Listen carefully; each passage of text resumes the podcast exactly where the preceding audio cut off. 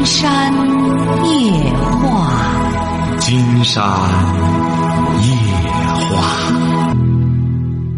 晚上好，听众朋友，我是您的朋友金山。金山夜话的微信公众订阅号是金山白话，金山夜话的官方微博是新浪和腾讯，都是金山夜话博主。喂，你好，这位朋友。哎，金山老师，久闻大名。哎，甭客气，我们聊点什么？我这不那个我儿子吧当兵，他是现在是士官。我这不寻思给他买房子呢，也不知道从哪儿买好。你说现在给他买呢，是不买呢？你孩子多大了？孩子那个不到二十四周。他干嘛现在？他现在当兵啊是士官，一级士官。哦。你现在有钱的话，合适的你就可以买啊。我寻思买了以后，他讲了以后，不知道怎么是还是说下期还在转，是要是好比从家买了，还要不从家上班，人家讲了以后再卖就赔钱了，该是。怎么卖买房子再卖就赔钱？这谁说的？您是哪里的？现在你要是好比有那么新房源，谁愿买二手呢？你是哪里的？我是德州的。啊，德州的。行啊，你看看吧，你合计你儿子这二十，他什么时候转业啊？还不知道嘞，他们现在不定，他要干好了以后，可以说再续合同，再往下转。你可以这样哈，你找一个楼盘呀，就是将来看着有升值潜力的。德州，你你那一块的房子多少钱一个平方？呃，我德州下边的零下。啊，多少钱一个平方？大约得三千七八吧。啊，三千来块钱还可以，你就是三千七八就是好的了，在你那个地方。啊，对。哎，你不用不用买这么贵的，买一个便宜点的之后呢，他因为你这些地方他还没有说炒房，还还没有进入这个状态。你等到他在买房的时候呢，你可以把这房子卖掉之后，他也他也升值了，升值后卖掉之后再给他买新的。你要不然的话拿这个钱。你到那时候房子升值了，你这个在银行里涨不了多少钱，晓得吧？啊，对，我也这么想。哎，对呀，你就看看吧，就有合适的，你可以干什么，也别给孩子说给他买的，你别让孩子产生惰性，晓得吧？啊。哎，好嘞，再见。喂，你好，这位朋友。哎，你好，金山老师。哎，我们聊点什么？大点声。啊，我这个手机那个声音不太好，你能听清楚吗？啊，这可以，可以能听清楚。啊，我我是四川的。啊。啊，听了你一段时间那个广播。啊，您多大了？然后呢？啊，我四十三了。四十三岁哈，说吧。嗯，对。然后呢，我有两段失败的婚姻。然后呢，听了你的这个。嗯，你的这些讲话之后呢，我想让你帮我分析下，分析一下我这个是不是有问题？您说第一次婚姻，先说您第一次为什么失败婚姻？嗯，第一次呢，我觉得是他比我大大九岁啊，然后呢不会心疼人，不会干嘛？懂吧？不会心疼人啊，比我大九岁，家里从来不做家务，就因为这个你就离婚了？那倒也不是。然后他在外边受了气呀，在单位上，嗯，受了气，他回来就跟我发脾气。你俩有孩子吗？有小孩吗？有。小孩多大？现在孩子十九了。啊，离婚多久了？你和第一次？嗯，十几年了。十几年了。对。啊，就因为刚才你说的这些原因。嗯，还有一些别的原因。还有什么呢？主要说主要原因。主要原因主要就是这些，他就啊，对呀，嗯，对对对，他经常回来就是呃生气了就跟你吵架啊，主要就是这个哈，谁提的离婚？哦，是我提的啊，你提的离婚，他同意吗？他同意了。他为什么同意呢？嗯，他觉得我不够好，啊，不够勤快，挣不着钱啊。这是第一次婚姻哈。失败了。第二次婚姻是因为是第二次是，呃，你第一次婚姻维持多长时间？第一次有十年。十年哈。嗯，差不多十年。啊，第二次这离婚离了多久了？第二次。嗯，有有两年多了，两年多了。第二次维持多久？嗯，有八年，八年，对，八年嘛，对吧？第二次有孩子吗？没有，没有嗯，对。啊。第二次八年，第二次为什么离婚呢？第二次呢，是因为他们家里人，嗯、他的妈妈，他的姐姐，然后在中间挑拨嘛。啊，挑拨哈因为。我们我对我我们家嘛，就是我跟他，我们跟他跟他的爸爸妈妈就是门对门儿。呃，嗯不管门对门，您听着哈。对，不是不是，您不要解释，我这帮着您分析嘛，不是？嗯，好的，第一次十年，对吧？对对第二次八年，对，哎，我估摸着第二次的痛苦啊，指定比第一次还要大。你承认不承认的都是这样。对。哎，你要再弄第三次的时候，绝对会比第二次还差。你是四川人，我发现四川的女孩子是很有灵性的。你在这么遥远的地方能选择到我的节目，说明了你的智商。就是现在你要反这个反思一下，回顾一下自己的婚姻，这也就说明你还是一个很聪明的女性。那么也就是说到现在，你那个孩子已经十九岁了，现在他跟着谁呀、嗯，跟他爸爸。他和你联系吗。他和你联系吗？嗯，现在那孩子每周末会到我这来住，跟我在一起。啊，他爸爸现在的生活怎么样？嗯，好像说找了一个，但是没结婚。啊，但又找了一个，是不是啊？对，嗯，找了两个了，这是。啊，已经找两个了。对。好，我说了，你这两次婚姻，当然在这之前你没听过金山的节目。你要听过我的节目的话，你第一次离婚，我就会阻止你的。你可能会说，你不知道金山老师在婚姻痛苦之中，没错，我理解。你为这个婚姻很痛苦的时候，呃，解除婚姻是最好的方法，但他得根据他的病情，就像这个人一样，说我很痛苦，就我想安乐死。那这大夫说你还不该安乐死，你痛苦，你这能救你，你为什么要安乐死啊？我们现在很多很多人拿着婚姻就是当儿戏，不行就离婚，不行就离婚。这个婚姻啊，离婚离来离去，它会形成一种习惯性离婚和习惯性流产一样，挂不住婚姻。所以说，你到现在了，这说明你对两桩婚姻你都是很认真的，但是到现在又失败了。你指定就心有余悸了，再找再折腾一通，还有可能失败。你说是不是这样？对对。哎，那么好，刚才我已经帮着你分析了。第一次，我是不赞成你离婚的。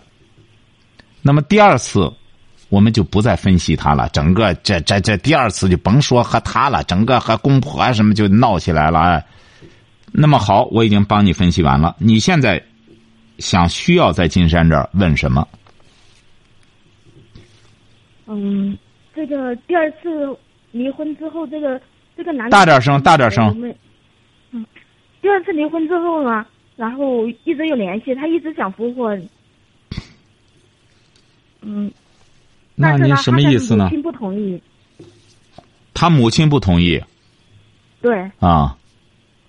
第二次这个他有小孩儿他有小孩儿，他有小孩儿对嗯他的孩子眼睛视力不太好，嗯以前是看见他母亲的。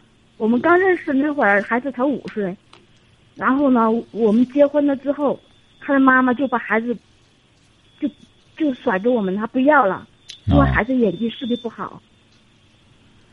那您现在什么意思呢？就第二次这个想让你回去，你现在就犹豫这个事儿，对，那你就回去好了。那需要解决的问题，他求你回去，你就什么问题你让他帮你解决就成了。您说我现在回去可以，我是有条件的，那我需要怎么着怎么着，你列出来就行了。他要满足你，那么你就回去就行了，这存在什么问题呀、你现在是卖方了，你有优势啊。他要求你回去，回去的话你就给他谈条件。他就是嘴上说，啊那就等于他嘴上说，他他不不落实的，啊，对，也就是说，他不去实施，他就觉着呢，你也耗不住，就说赶快回来吧。回来之后，他就给你这么一个，他觉着能邀请你回去，已经高看你一眼了，你就算给你面子了。他可能是觉着这样。你是什么文化？嗯，我初中文化，嗯，我建议你啊，你现在呢，应该说年龄还是不大，还还四十三岁。嗯嗯，其实你这后八年的这个精力耗费的挺可惜的，你不觉得吗？您这八年，您觉得值不值啊？我就是觉得不值嘛。哎，对，就是不值嘛。您想想，您的孩子，我讲过，这个女性啊，结了婚之后，做不了贤妻，就做个良母。这个女性能做贤妻的，说白了不多。为什么呢？做贤妻那得需要很高的智慧，驾驭男人的话，那得需要很高的智慧。对这个女性，她得很聪明。哎，一般女性啊都做不做不了，哎，那没办法。为什么？你比如我们很多人结了婚之后，必须得生个小孩，他不生个小孩，他这个婚姻他他维持不下去，他俩待不了多久就干仗了，干仗最后就掰了拉倒了，都是什么性情走到一块儿的啊？两性的时候，男欢女爱挺舒坦，那个激情一过去了，干仗就开始了，弄个孩子呢，好赖的。两边都有台阶下，哎，为了孩子不离婚了，都自个儿就这样拿孩子说事儿，哎，不离婚也拿孩子说事儿，离婚也拿孩子说事儿。总的来说，就拿着孩子嚼舌头。所以说，怎么弄呢？很简单，就像您现在就这样，反思了不值得的话，你现在最应该思考的一个问题，这位朋友，您得思考一下，您这后来您四十三岁。您这这一段以后的生命历程，你和什么伴随到一块儿才值得？你得思考这个问题了。第一点，我觉得你四十三岁，我不知道你还要生育吗？你还要生孩子吗？不打算生了，要要生的话，以前就生了。啊，也就是说是不打算生了。我觉得四十三岁再生的话，应该说也也也是挺麻烦的了。反正你要再生，你得遭得遭个大罪了。对对对，没打算要。那就说不生了。对。那么你找一个男人的找再再一桩婚姻的目的是什么？你四十三岁了，应该能冷静下来思考一下这个问题了。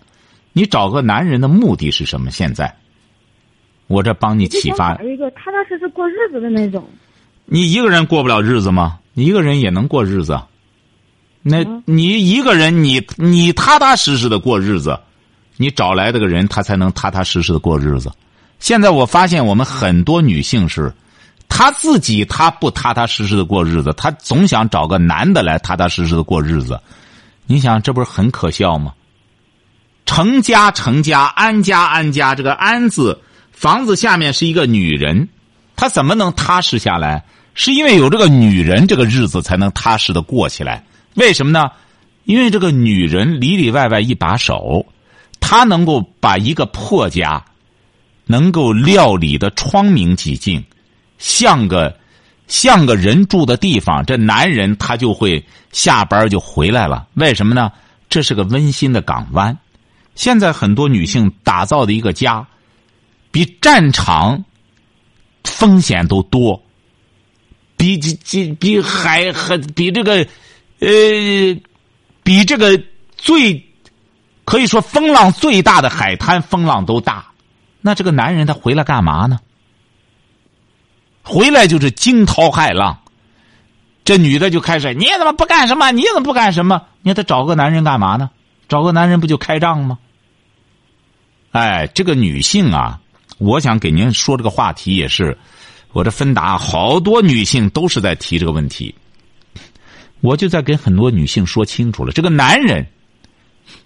大多数男人，他就是一个和个流浪动物一样，他最终他是因为个女人，他才安心了，他。他才有了家的概念。这个女人能把他拴住。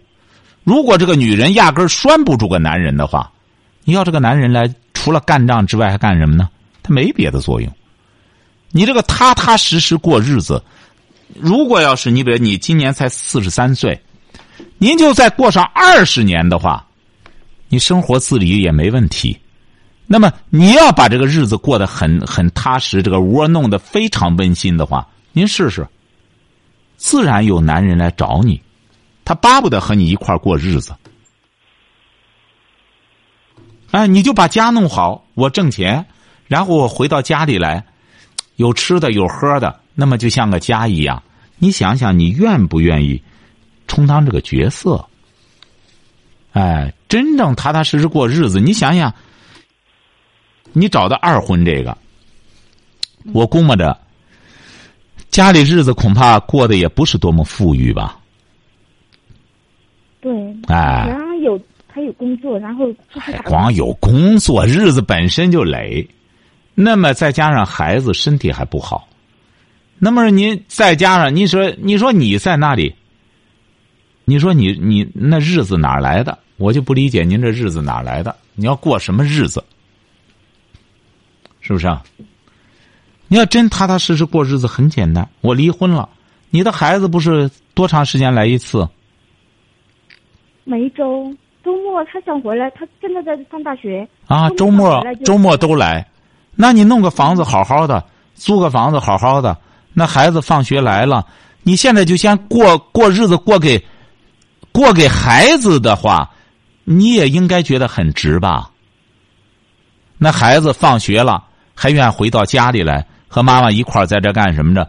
可是你，就这一点公心你都没有，那你就恕我直言，我觉得你太自私了。你意识到了吗？我不觉得我自私啊，我我觉得就是自己太不自私了，所以现在才成这样嘛。错，为什么呢？你比如说，您和这个男人这八年，你干嘛了？您和这个这个第二个男人，你这八年干嘛了？这八年，他他只他他只管工作，他的孩子才五岁，到我去的时候，孩子一加一等于几都不知道，幼儿园啊。然后他孩子有协作室，每一年我我一个人带着他到这个成都华西医院治疗他的。那你为什么要这样？你比如说吧，你的孩子那时候也不大。你为什么要这样跑来之后为人家这样？你要实事求是的说哈，你别您为什么要这样？你的孩子那时候也是十几岁是不是？啊？对。也不到十几岁啊，就是才刚十岁。那你把你的孩子扔到那儿，你也知道你老公是一个不尽责的人。你觉得你老公正因为你俩有这方面的矛盾，你走了，那你跑这来，我不是说你对人家孩子好不对，那你这为什么？那这个男人，你说他对你好吗？谈不上好，他只能就是在外面挣钱，能维持这个家就不错了，是不是啊？是这个道理吧？是。那我说你自私有错吗？你说你跑这儿来，其实你还是觉得在这很享受，因为你和这个男的在一块儿，你觉得挺舒服。你为什么对人孩子这么好？你还是觉得值。因为你和这个男的在一块很舒服，你不就是考虑你的感受吗？所以说，这位朋友，我在提醒你，不是在责备你。你认为我自个儿无私，其实你是很自私的。一个十岁的孩子多么需要妈妈。到现在，您是个儿子还是女儿？儿子。你想到现在，你儿子放学他还周末这他到到你到你这儿来。足以说明他多么需要母亲。您这儿子还很争气，你看最终还考上大学。可是你光考虑你的感受，你到现在我说你自私，你想一想，儿子现在每到周末都来，你就为了你，反正也已经和这个男的离婚了，人就让你你愿回来就回来。你很聪明，你知道对方不会给你不会答应你的要求的，顶多就是在收容你。人家对方觉得。还是可怜你，哎，回来吧，哎，人家无非就是，你这跃跃欲试的，你不就是想回去吗？为什么？因为你还是感觉和他在一块儿很舒服，对方也有这个自信，知道你和我在一块儿舒服，所以说你会你会回来。我今天说，如果要是你把日子过好，你说我要踏踏实实的过日子，好了，我一个人过，我没积极性，那么我儿子放学了得回来，我也不是过给我儿子过的，那么我把这个家过得很好。你要爱那个男的，第二个第二次结婚那个男的，你可以让他到你这儿来，很简单，我也租了个房子，挺好。你要愿来你就来吧，你来了之后你交房租，咱好好过日子，把孩子也带过来。不同样可以过吗？是这个道理吧？您觉得不是这个道理吗？他出国了。什么？我说现在出国不在这儿。他出国务工去了，是不是那种输出的劳务干那个去了？嗯，对他自个儿找的，然后出国了。啊，他就是那种劳务啊！现在有很多那种劳务啊，他出国他不就是打工去了吗？是不是啊？对对。啊，对呀，他孩子呢？他孩子现在扔给他他的父母。是啊，他扔给他父母了。他孩子多大？他孩子现在十六了吧？男孩女孩也是男孩视力还不好。对，视力相当不好。他所谓的让你回去干嘛？让你跟着他到国外打工去啊？没有，我现在也有工作呀，我。去不了。不是他让你上哪儿去啊？他出国打工去了。您说您这纠结什么呢？他都出国打工去了，他指定是家里也得需要钱，他得出去赶快挣俩钱去，就是。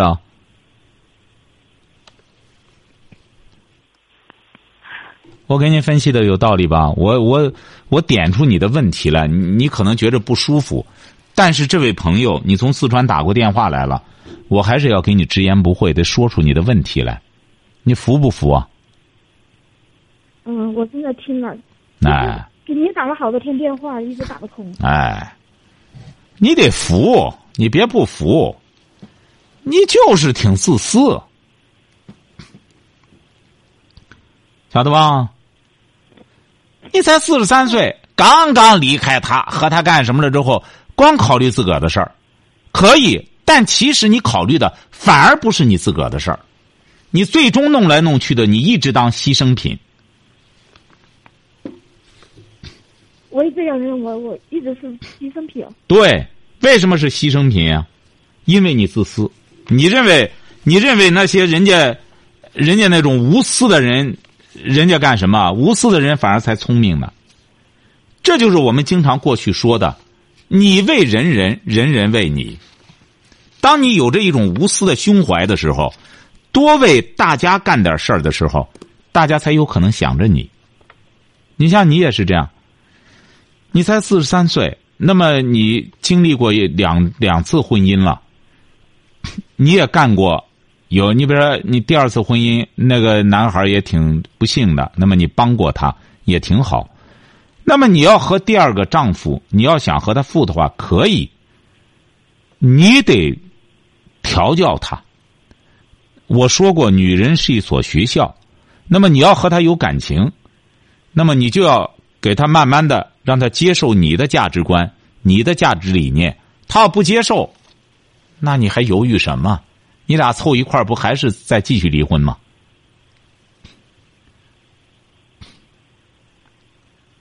对，我我就觉得我我对他可以说是全心全意的付出，全心全意的对他。为什么他还这么对我？他怎么对你？他他对你怎么？你怎么给他全心全意的付出了？你说？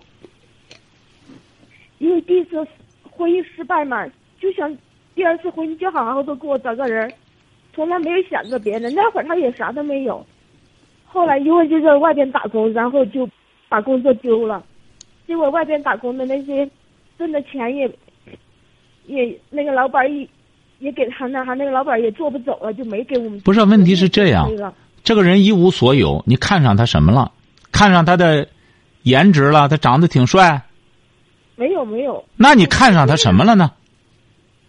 因为第一个男人吧，他他就是那种，你跟他说话，他他他就不愿意那女的，就是就是两个极端，那个太闷，这个呢就是性格比较开朗的那种。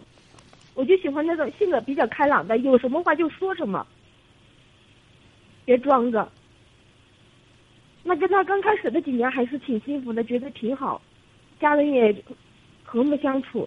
后来做做生意做亏了，然后他他他妈他姐就在从就在中间挑事儿。我们当时亏的时候，我到外边去借了十几万，给那些工人付工资，然后最后来我把车也卖了，给工人付工资。结果他妈说：“你把车卖了，把那钱拿到哪儿去了呀？好像就我把那个车钱给吃了，其实都是要还账的。我跟他的几年，我的工资也用在家里边，我从来没有自私的为自己想过一点点儿。有时候我都觉得对不起自己的孩子。你这又对不起了。刚才金山给您说的时候，你还没意识到呢。你当然对不起了。”你该付出的你不付出，你跑这儿来之后，你光，当然了，也不怪你。金山还是那句话，没早听金山的节目，早听的话就知道了。做不了贤妻，我就要离婚。那你这自私的，那光给金山打电话的多少女性啊？和你这种情况的，我要理直气壮离婚，我婚姻怎么着？我说那你生的孩子呢？我不能为了孩子牺牲我自个儿。那我说好，你就牺牲孩子就行，你走就行。最终你会为你的这种行为买单，没有一个不回过头来后悔的。哎，你幸福，你把孩子一扔，你幸福去了。你看你幸福还是不幸？你会回过头来，你也会比较的。你做这一切有什么价值？没错，你你委屈，人家家里还觉得你占便宜了呢，是这个道理吧？对，他哎，人家会觉得你占便宜了，人家会觉得那买卖让你搅黄了，人家会觉得他儿挣的钱都让你这个狐狸精给花了。对，就是这样的。哎，那肯定的，他能不对吗？那我进山这二十多年了，我哪句话不对？就这么回事儿。所以说，我就说我我也接过咱四川的好多电话。如果要是你要是。这十多年前听我节目的话，你打这个电话，我指定让你不离婚。你离婚，你试试。婚姻有问题，我帮着你修复婚姻。除非你这个对象，他找别人了，他坚决不和你过了，那就没辙了。你两个人又没别的，再者说，你这也不存在什么价值观什么问题，你就无非就说他闷怎么着的，你这都好解决，就是你的一个认识问题的一个思路问题有点问题，你也没别的。所以说，稍加一调理就行，就好像现在看病一样，有些人没什么大病，让大夫给治治出治出大病来了，哎，你看大夫知道问题在哪里啊？他一看这玩意儿，他病太小了，太小之后小子不肯花钱，我得给他把戳楞大点那那多花俩钱儿，哎，你这还不干什么？这还不容易吗？就像前两年那多动症小孩你说好好的，哪个小孩你说？呃，一岁来的小孩你他不活动，这多动症，那怎么办？我给你治，啊，治了之后一吃，哎，晚上果然不动了，晚上光睡觉了，吃安眠药了，他能不睡觉吗？像您这个也不要委屈，很简单，先生告诉您哈。第一点，不要老琢磨着和他这个事儿，晓得吧？听到了吗？好。哎，这个事儿过去就先过去了，就是按照我跟你说的这个思路。先把自己的思路调整一下，租个房子，先自己好好的过日子。过日子不用非得找个男人过，他这个事儿撂一撂，不是说这个事儿就回不来了。但是你先把你的心心绪理顺了。听我节目听多少组了？呃，听了两三个月了。不是你听了多少组了？嗯。陆陆续续的，有空就听。那不行，你必须得坚持听，听上那百十组之后，你就会有新的感受，晓得吧？